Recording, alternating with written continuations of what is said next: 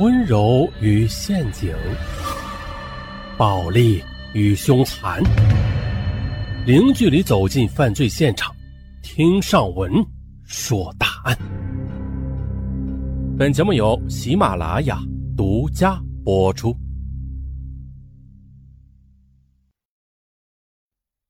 搂着母亲的肩膀，王梦田一脸漠然：“娘啊，你把我赶出家门，差点害死女儿，要不是你跟俺爹，何至于有今天呢？”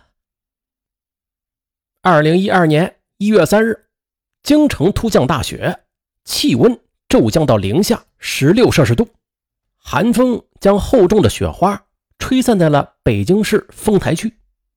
下午五时左右，某写字楼的锅炉工张师傅冒着雪呀、啊，沿着两栋楼的夹道去锅炉房加煤。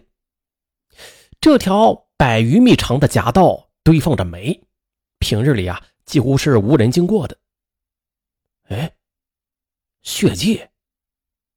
雪后的夹道一片洁白，走了五十多米，张师傅突然就停住了，因为墙根的血迹让他大吃一惊。他再抬头望去，只见北侧小楼离地面一米到三米的墙面上擦过一道血痕。张师傅探头一瞧，瞬间就惊呆了。只见呢，一个血红色的婴儿躺在雪中，光着身子，肚子上还留有脐带，身体上也是血迹斑斑。哎呦！张师傅跌跌撞撞的就跑进写字楼管理部的经理室。就就经理，我看到一个婴儿，好好像是死了，带我去看看。经理说完，急急忙忙的跟张师傅就赶到现场，连忙啊将这外套脱下来盖在婴儿的身上。雪下得很大，但是婴儿身上却没有雪，而是化成了晶莹的水珠。张师傅用手这么一摸婴儿的身体，嘿，还有些暖意。可惜的是，等一二零赶到时，婴儿就停止了呼吸和心跳。一个鲜红脆弱的小生命在大雪中凋零了。张师傅深深地叹了一口气，哎，太可怜了，这看样子出生没多大一会儿呢就死了。同时赶到的警方也是立刻对周围的住户进行了排查。这栋小楼有四家公司在此租用，二楼是某织绣公司的女工宿舍，二楼北墙有血迹的位置正好是女厕所的窗户。雪中发现死婴的消息很快就传遍了织绣公司，人们都纷纷猜测啊，这是谁这么狠心把刚刚出生的婴儿就扔掉啊？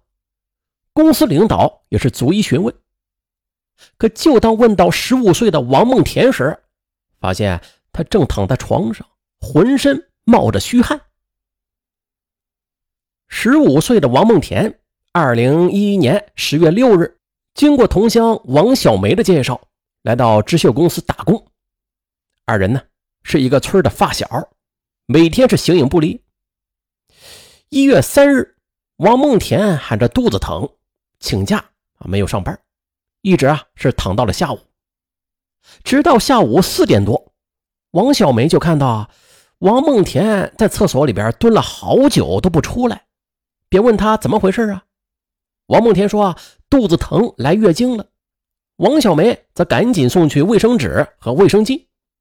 可是啊，又过了半个小时之后，王小梅就看到王梦田蹲在楼道里，右手有好多血。王小梅当时很害怕，就急忙问他是怎么回事啊。王梦田则满头冷汗，虚弱地说，是月经没弄干净。好吧，王小梅就将信将疑的将这王梦田搀到了宿舍。王梦田呢一下子就瘫倒在床上，汗珠和泪水啊一颗颗的从脸上就滚落下来。王小梅正想带着王梦田去医院呢，可突然听到楼下一阵骚动。这时她就听同事说了，呃，宿舍下边有个刚出生的孩子被扔掉了。当时她心中微微一颤，王小梅不敢隐瞒，连忙就报告了经理。面对警察同事的询问，王梦田突然哇的一声就大哭起来，孩子是我的，是我的，我也不知道怎么办才扔了。很快王梦田便吐露了实情，坦然承认婴儿确实是他扔的。呃，因为啊，只有十五岁的他对突如其来的事情感到非常害怕，在厕所里生下孩子，他就担心单位里人知道啊，就把孩子从这厕所窗户扔了出去。王梦田神情恍惚地说，当时扔出去的时候孩子还是活着的，那啼哭也一声声地刺痛着我。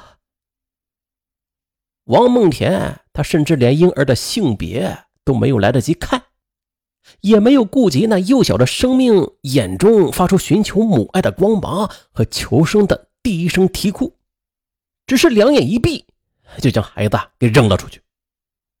那孩子的父亲是谁呀？警察和同事们几乎同时发出了询问，王梦田呢则是咬着牙不说，但警察和同事们也是紧追不舍，希望他说出真相。最后王梦田低声说，他叫他叫范民，是我在老家纺织厂打工的工友。王梦田含着泪说出了怀孕的来龙去脉。王梦田初二时，他的父亲横遭车祸，肇事车辆逃逸之后，给王梦田的父亲就留下了后遗症，后遗症导致他丧失了劳动能力，一直啊卧病在床，家中就只靠母亲一个人打工养家了，每月仅六百元的收入啊，让这个家庭啊破败不堪。那为了帮父母分担一些家庭负重吧，二零一一年王梦田没上完初中二年级呢，就到县里的纺织厂打工去了。打工期间就认识了比他大七岁的范民，两个寂寞的年轻人很快就成了男女朋友了。但是吧，王梦田当时他只觉得和范民呢、啊、只是做个伴儿，并不是真正的喜欢他。于是啊，在纺织厂干了四个月之后，王梦田觉得这个活儿枯燥又辛苦，每个月只赚个七八百块钱啊，太少了，没意思。再加上惦记家中的父母，他就辞职回了老家。离开时，王梦田也没有告诉范民，他觉得只是做个伴而已，不需要有什么牵挂，以后呢也就不用再怎么联系了。可是回到老家一个月之后，王梦田突然发现自己没有来月经，还伴有着恶心呕吐的症状。他不懂，就问母亲是怎么回事，可没曾想，母亲一巴掌就打过来，你这傻孩子，你是不是怀孕了呀？哎，这王梦田不知道怎么办，他的母亲呢也不知道该怎么办。最后王梦田悄悄地跑到县里买了一张检查怀孕的试纸，一查，哎呦，果然怀孕了。回到家之后，王梦田便把确认怀孕的情况告诉了母亲，又是招来母亲的一顿责骂。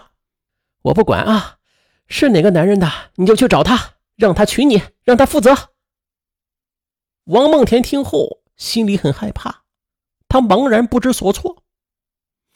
哎呀，既然母亲让自己去找孩子的父亲，王梦田只好再次返回县城，但是他没有去找范民，而是在县城里闲逛了一天，一直到傍晚才样样的回了家。